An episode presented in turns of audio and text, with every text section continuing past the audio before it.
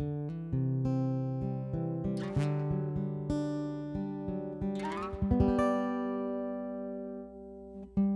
everyone, I'm John Steele, and this is After Four, a podcast for InterVarsity alumni. Life after college is hard, and even a great experience with your InterVarsity chapter doesn't shield you from the challenges of transition. As we hear stories from real alumni learning how to make it in their post InterVarsity reality, my hope is that this podcast will offer some encouragement, a few laughs, and even some hope for the future. This is After Four, and these are your stories. Hello to all of you out there in podcast land. I'm your host, John Steele, and this is After Four, the podcast for InterVarsity alumni. Hey, let's get cracking for the week here. Any control freaks out there listening today? You know, I've always felt like I was a pretty easygoing guy, relatively open to the movie, restaurant, and general entertainment suggestions from others. If plans get canceled, I'm usually not too concerned about it. I feel like I've always been a pretty easy person to deal with. And then my wife and I had kids, and at every turn, my ability to release control is tested. Plans to watch a movie tonight? Well, I hope you're okay with a baby screaming through it. Wanting to visit friends this weekend? Ooh, sorry, your whole family just got strep from daycare. Finally feel like your three month old is getting into a predictable nighttime routine? I'll allow me to introduce you to my good friend, sleep regression. For four years now, and for many more to come, I'm sure, my ability to let go of my own plans has been tested time and time again. Now, in school, I was always a great student, but this is one exam that I keep failing and failing and failing. Yes, my name is John, and apparently I'm a control freak. Well, our guest this week, Hannah, shares with us about her journey over the last three years of releasing her life plans and expectations and exchanging them for God's. A journey that's helped her identify that she's simply a steward of the life she lives and is trying to be very purposeful in partnering with the Holy Spirit. So if you're a control freak like me, then this week's episode is going to be good for you. And if you're not, well, please listen anyways, and please teach me your Jedi ways. Okay, here's Hannah. This one's for you, alumni. Hey, Hannah, welcome to the podcast. Hi, John. Thanks for having me. Hey, I'm really glad that you're here today. Me too. this is going to be a good time. I know that you shared with me previously, this is your first ever podcast. Is that right? Yes. This has always been a secret dream of mine. It's cool to actually be a part of it.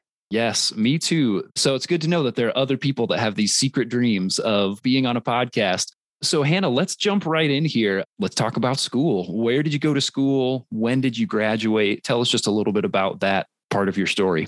So I went to Grand Rapids Community College in Grand Rapids, Michigan, and I graduated in 2019.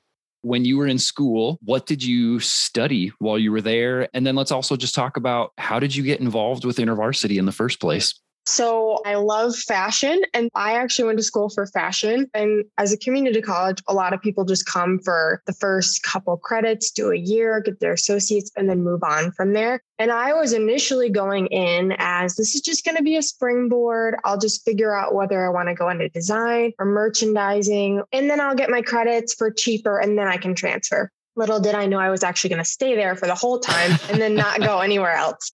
And then I got connected with InterVarsity because of my sister. I'm the youngest of three, and all three of us kids went to Grand Rapids Community College. My brother did one year and then transferred up to Michigan Tech. So he wasn't there for a super long time, but my sister was there for like four years. And she had hosted a Friendsgiving at our house before I was in college. And so all the InterVarsity friends came to our house and I got to meet them and interact with them. And I'm like, oh, this is really cool. I want to be a part of this when I get to college. And so I kind of already had a connection going in. I didn't have to find InterVarsity. I knew it existed. And then I'm like, once I get there, I want to be involved in that. That's really awesome. So you got to meet InterVarsity through your sister who brought people over to your house. And then you go to school for fashion and get connected to the chapter. Tell me some stories about things that stand out to you about your time there with InterVarsity. One of the things I think is super unique about it, I remember we would do chapter focus week or compelling, and we were always with the same schools. And so we got to know some of them there, but I didn't realize how unique our chapter was from all the other ones because we weren't living in dorms with each other. There wasn't a lot of overlap. And so I don't think the relationships were as deep as other chapters who were like, hey, come on over for a movie night in this dorm. It was very much like you come and you see people and you make connections. And so the depth of relationship wasn't quite as deep as I was noticing in other chapters. I think those conferences were really key because, like I said, we don't have a lot of time to spend together in the classic college settings, but those car rides that took three hours that you got to just spend and debrief on the way back or just talk about what's going on in life on the way up there. So you have this chapter that has sort of a unique experience because it's a typically two year school. You've got people that are transferring in and out, moving on to different campuses. You've got these conference experiences that were particularly powerful for bringing you all together. And you're having these kind of experiences throughout the course of your college time as you think about moving towards the end you're about ready to graduate or move on to the next steps what kind of expectations did you have like okay this is what the next phase of my life is going to look like what kind of thoughts were you having during that time yeah, I had a very well laid out plan and none of it happened. okay, let's talk about it. So I was graduating in the spring and I knew I was going to go back to summer camp. I had worked at a camp for five years and then I'll go back to my job at Plato's Closet. And then I'll get some more retail experience, maybe do an apprenticeship for cosmetology on the side. So then, if the fashion industry doesn't do too well, I can always cut hair. I had a backup plan in mind. Then maybe I can move to Grand Rapids, get into the fashion world. And I wanted to run my own business as an image consultant, which is basically like what not to wear in real life. So that was my future that I saw coming out of college. And then what actually happened?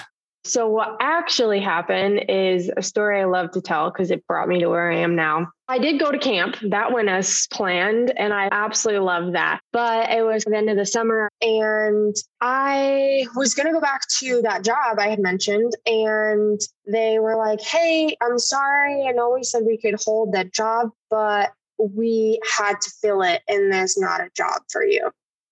And I looked everywhere for jobs that were remotely associated, like just some small boutique. And I was like, okay, this is okay. I'll just get other experience. And jobs that I was perfectly qualified and should have been able to get, I was not able to get any of them. None of them are working out. And it was a very clear slam door in my face. And I was like, all right, God, and I remember just feeling so discouraged. I had this plan and I have no idea what I'm going to do. The only other thing I would want to do is marketing and guest services at camp, but there's not job openings and they're not going to hire. And so I'm basically just going to be waiting around for summer. But our program director had just left and he said, I think that you should reach out to our director and see if you can help he's going to be short staffed and he's trying to do his job along with planning the winter retreat.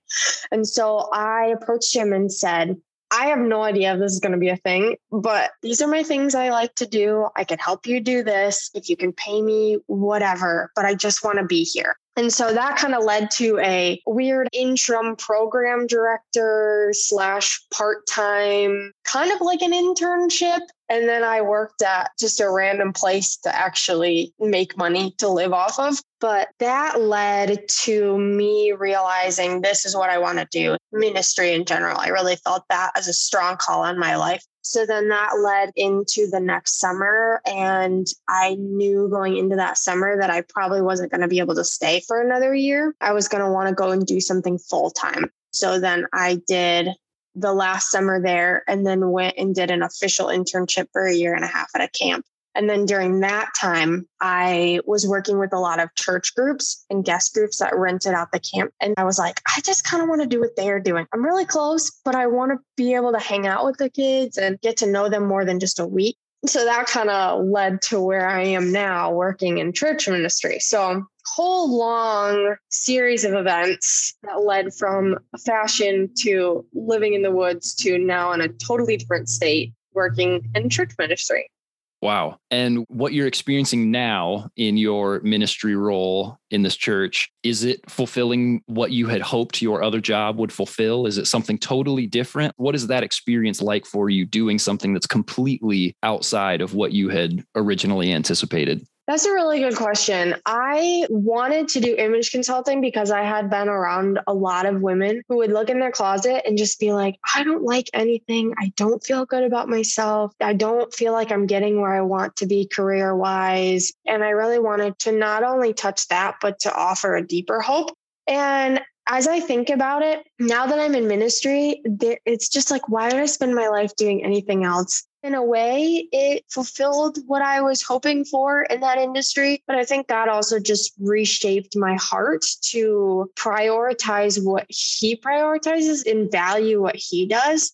Are you finding your confidence in clothes? Are you finding your confidence in Jesus? And I still like to shop and look cute and stuff, but I'm just like, I don't need to have a career in this. What's that been like for you? I'd love to hear some stories of your experience so far. It has been a huge growth experience. At the very beginning, I was just like, it's new, exciting, everything's so fun. And then you kind of get off of that and you're like, ah, what am I doing?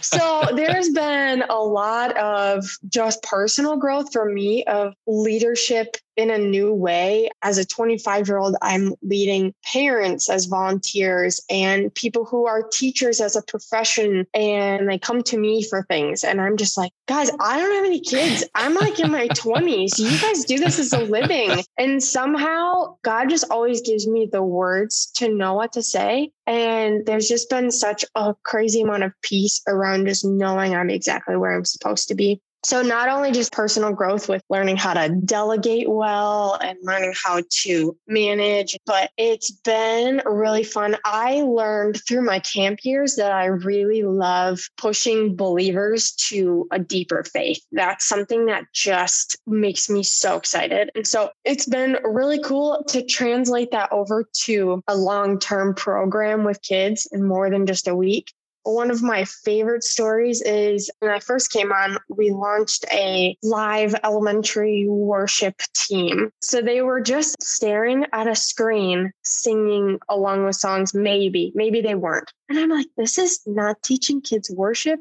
They're just staring at a screen. And I'm like, this is not helping anybody. So we just started with an acoustic guitar and someone to do motions. And the beginning, kids were like, mm, I don't really know what to do with this. And as they get to know the songs and they get to know the people who are doing the music, hearing them sing loud and actually praise God. And the coolest thing is we did a worship night as a whole church, but we still did kids programming. So the adults were doing their own worship night. And I said, you know what? I'm going to do our own version of worship night in the elementary rooms with our worship team. I'm going to add a piano and we're going to talk about what does it mean to worship? Why do we worship? How do we worship? Because there's kind of these basic things that enter into the Christian realm that as kids, you're just like, I don't know what this is. And you just have to kind of figure it out. Just come on, sing the song but okay, why do we do this? Why is it important? And that was, I was crying walking out of that because I took a huge risk and I'm like, I've never seen this before. I kind of wish I had it when I was a kid, but I don't know how it's going to go. Are they going to like it? Are they not going to like it? And I looked out and I could see on their faces starting to grasp what it meant to worship God and to just sing with all their heart. I was like, oh, this is so amazing anytime the church is trying to help people understand why we do what we do and not just, okay, and now is the time in the service when we do this, but is actually saying, and this is why we do this and why it's important and worthwhile and helping people engage at a deeper level of understanding. I love hearing that. That's so cool. Also, just hearing some of the skills that you're putting into play there these things that you never expected you would have been doing, but yet you're working with volunteers that are older than you, that are in stages of life that you haven't experienced. They have kids, they work with kids, and here you're teaching them, training them, coaching them how to do Sunday school with kids, how to do ministry with kids. And seeing you use those same creative skills and strengths here in this space just in a way that you wouldn't have anticipated before. And that's really awesome. We go into these places thinking, like, okay, this is what I'm going to do. This is how I'm going to do it. And then so often we end up in a completely different context, but we're still able to use a lot of the same basic skills that we would have used in that other place here. And they can serve us in a way that we wouldn't have anticipated. Absolutely. I see how I was super involved in church since I was young and worked with kids and kind of by default became the preschool director, not paid, but just kind of volunteered and had a ton of experience working with kids, which prepared me to be able to go and work at camp where I counseled and did a lot with church kids and loved really challenging and pushing them. And that experience ended up translating over into coordinating, where I was overseeing the program and all those kids and counselors. And I felt so out of my depth there I got thrown into worship leading and game leading. And I was just like, I am, I cannot do this. There were times where I had like breakdowns at camp. I was like, this is so much. I don't know what I'm doing. And that helped me get more comfortable with leading worship. And I've done that a whole bunch more now that prepared me to be able to launch that team that I mentioned because I had the musical skills and the practice leading worship. And that experience coordinating on a smaller scale allowed me to take the next step to be able to do this. And so, even without a fancy degree, I had all the skills step by step by step that I needed to be able to do what I'm doing now. Each step felt huge when I took it. I felt way out of my depth. God was like, okay, we're going to take this step. And then once I felt confident there, then it's like, okay, move on to the next one. That gets really hard. And then you kind of work on that. First of all, this reminds me that nothing is wasted. The experiences that we have in life, maybe they're meant to teach us, okay, and this is something that you don't want to do. That's a good experience to have to jump into a role where you're like, okay, I know for sure that this is not how I want to spend my life. This is not how God has equipped me. And so that's not wasted. But sometimes you have these kind of random experiences where you get trained in on something or you do something for a little bit. You actually develop some muscles, some coordination for doing it well. And then you step away from it and you're like, other than it was needed in the moment, I'm not sure why I did that. And there are so many times in my life that I can look back like you can do right now and be like, holy crap, these felt like totally unrelated things that had nothing to do with each other whatsoever. And now here I am in this place, and I'm using so many of those skills. God was preparing me long before I even knew where He was going to bring me. That's super cool that you can look back and see those places. And like, because of those experiences, I was able to do this thing with this kids' worship team to watch it grow and expand and see kids starting to understand why we worship and what's so great about it being able to look back at these things, then what are the ways that you can see God at work developing you into who you are today and who you are still becoming? Three years is a long time, a lot of growth. I've learned so much. I think some of the big ones that stick out to me is just the Holy Spirit. I feel like my time at university kind of sparked that. And that's been a whole journey. I grew up in a pretty conservative Baptist church. And so it wasn't that we didn't talk about the Holy Spirit, it was just there wasn't a lot of gray area. And so if it was hard to explain or if it wasn't black or white, it was just either oversimplified or not really talked about. I knew the Holy Spirit existed, but it was the whole like, what does it mean to have a friendship with the Holy Spirit? How do I know when He's talking to me? How do I really know how to be in tune with that? Then, even being introduced to things that were so foreign to me, like listening prayer, I was like, what is going on? And like lament, all that was so foreign to me. Anything spirit led. That was really the whole catalyst for the journey that I went on and even is still developing of like, what do I do with this Holy Spirit, the power that raised Jesus from the dead inside of me? And how do I actually utilize it? Because it's pretty amazing. And there's just a lot that I've been learning about peace in this last season about how God uses this discontentment or that unrest to show us, like, okay, maybe this is not where you're supposed to be. And then he gives us peace when it's like, this is what I want you to do. So it might not be an audible voice, but I know I interviewed in person for two different jobs. And one of them, it was so funny because I was staying at the pastor and his wife's house. And beside the bed had this thing that was like, Peace I give you, not of this world. And I remember just being like, God, I don't have peace. and I was just like, I don't know doing? And was like journaling a whole bunch of stuff. And I was like, I don't know what to do. Do I fit here? Why am I so anxious about everything? And then that morning, they were just like, hey, you're really great, but I just don't know if you're going to thrive in this role. And I was like, this is great because at the same exact time, I was coming to the same conclusion. So thank you for that. And then I went home and it was like a huge weight off my chest. And then I came here and it was just like I had spent four months at home without a job, just hunting, searching. And when I came and met everybody, it was just this overwhelming peace. And I didn't realize that for the past four months, I hadn't felt that.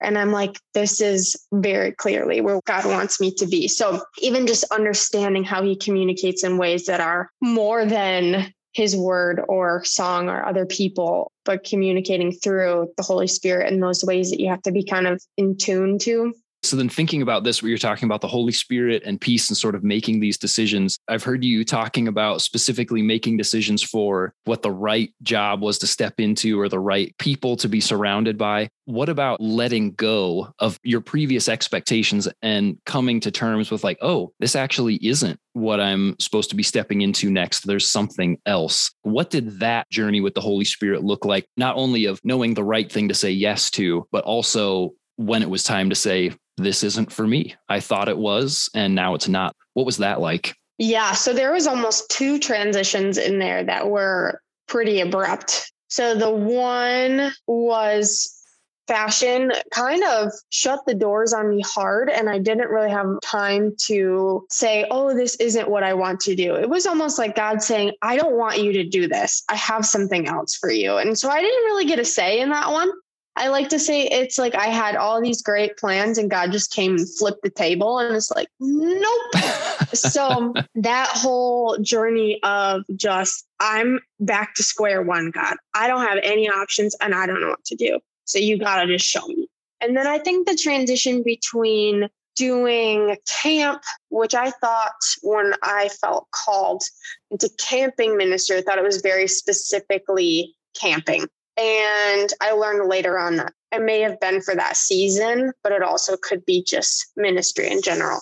That transition was harder because I had to let go of Pine Ridge. That was so close to my heart. My parents had met there. I went to church with a director. I had been a camper there when I was younger. And I mean, you spend five years of your life and most of the off season there. Your heart just is connected there. But we had our program director come in and I worked alongside him for his first summer and then half of that year before. And I knew that he was someone who would be so amazing for the camp, that he would be able to communicate in a way that I couldn't, that he would be able to fundraise and take initiative and make things happen that I felt like I had been hitting a wall and it's not that they were bad things for me to do, but it was just like I kind of think of it like David wanting to build the temple really bad. And God's like, no, I'm going to have your son do it. They were good things, they were going to get done, but I just wasn't going to be the person to do it. And so once I knew, oh, we're in really good hands, I felt like I could let go and move on and continue on my journey of where God was leading me and developing me between Pine Ridge and where I did my internship was in and of itself a transition. I learned probably about halfway through that guest services specifically was not what I was supposed to do. It was very behind the scenes, didn't get to know people very well. And I am very people oriented. So to just be like, oh, do you need a music stand? Oh, I'll light your fire, but I'll get out of your way. Okay, I'll be in the office if you need anything was just not really my thing. And so that was really hard for me to stay and fulfill that commitment and know this is where God wants me, even though internally I knew this is not what I'm going to do for the rest of my life. That was really hard because I'm like, well, this isn't what I'm going to do. So why would I waste any more time here? And God's like, there's still more lessons for you to learn, even though you know this isn't what you're going to do. but I needed that time to narrow in specifically.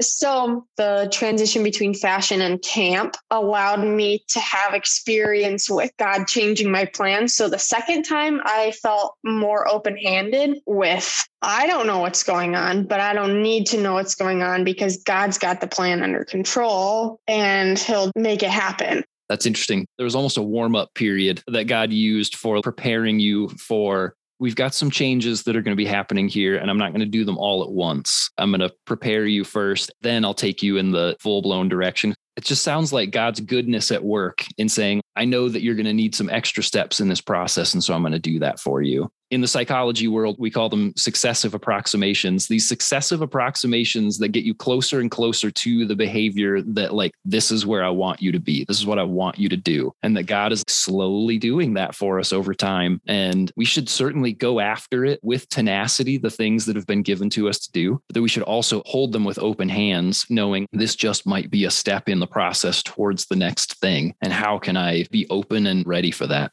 So, Hannah, based on the stories that you've shared up to this point and the experiences that you've had, as you think about people that have just graduated, maybe even had a few months in this new season of life, what advice would you give to someone so that they can thrive in their post college reality?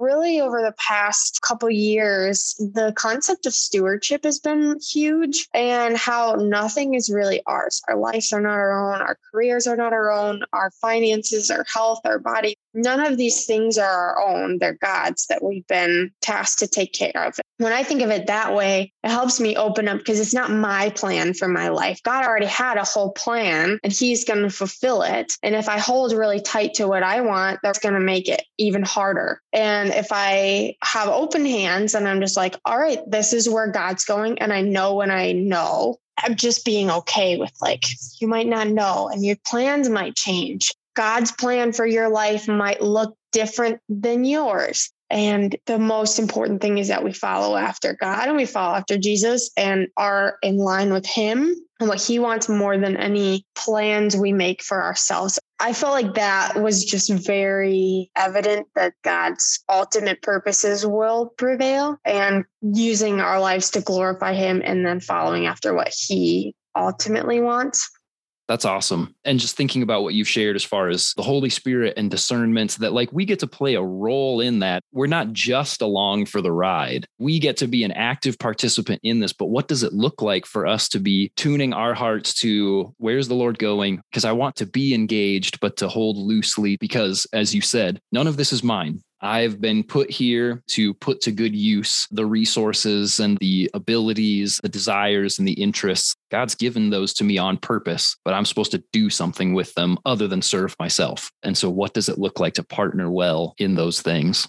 Hannah, thank you so much for joining us today. This has been such an enjoyable conversation. I love getting to hear stories from our alumni and the experiences that they've had and the ways that they're encountering God in life after college. Thanks for being faithful and thanks for being a part of this with us today. Yeah, and I am so thankful for InterVarsity and what they do. It is so good and so helpful for grounding students as their world is changing. That's so huge. Well, we love getting to be a part of that. And while we are a campus ministry, we are also a ministry that loves our alumni and value who you're becoming and the way that you are being a world changer. I'm grateful for getting to hang out for a while today. Yeah, me too. Wow. Alumni, can we just agree that this is a hard lesson to learn? A fantastic lesson, but hard nonetheless. Listening to the last three years of Hannah's life crammed into 26 minutes or so might make it seem like a fairly quick process, but I'm sure Hannah would be the first to tell you that learning to live into a my life is not my own stewardship mentality wasn't necessarily natural or easy. I'm sure it took time and lots and lots of shaping and was probably pretty painful at times as well. It required letting go of a career that she'd been looking forward to and pursuing for years. It required saying goodbye to the camp that meant so much to her and her family. It meant moving states away from friends and family for a job. All incredibly challenging and all requiring an open handedness with her life. And in the end, her story up to this point has resulted in her saying, Why would I ever do anything else? She's found fulfillment and meaning by allowing herself to be moved by God's purposes in His work and not her own. My prayer for you alumni and for myself is that we're learning to live this way as well. I want to encourage you to endeavor to relinquish control of your life to the one who knows what he's doing and who knows exactly the right place for you. It'll take time, but you will find it. Hannah, thanks so much for joining us this week and for sharing your story. I'm grateful for your faithful example. It's one that we can all learn from. All right, it's time to close up shop for the week, but come back next time for my conversation with Mike and Annie, an alumni couple who have made it the mission of their marriage to share the love of Jesus through hospitality. They're going to share about influential moments of hospitality in their own lives and provide some tips for ways to grow in our own hospitality post college. Make sure you don't miss it by subscribing to the podcast, setting your episodes to download automatically, and by following on socials at After4Pod. All right, that's it for this week. I will see you in the after, alumni.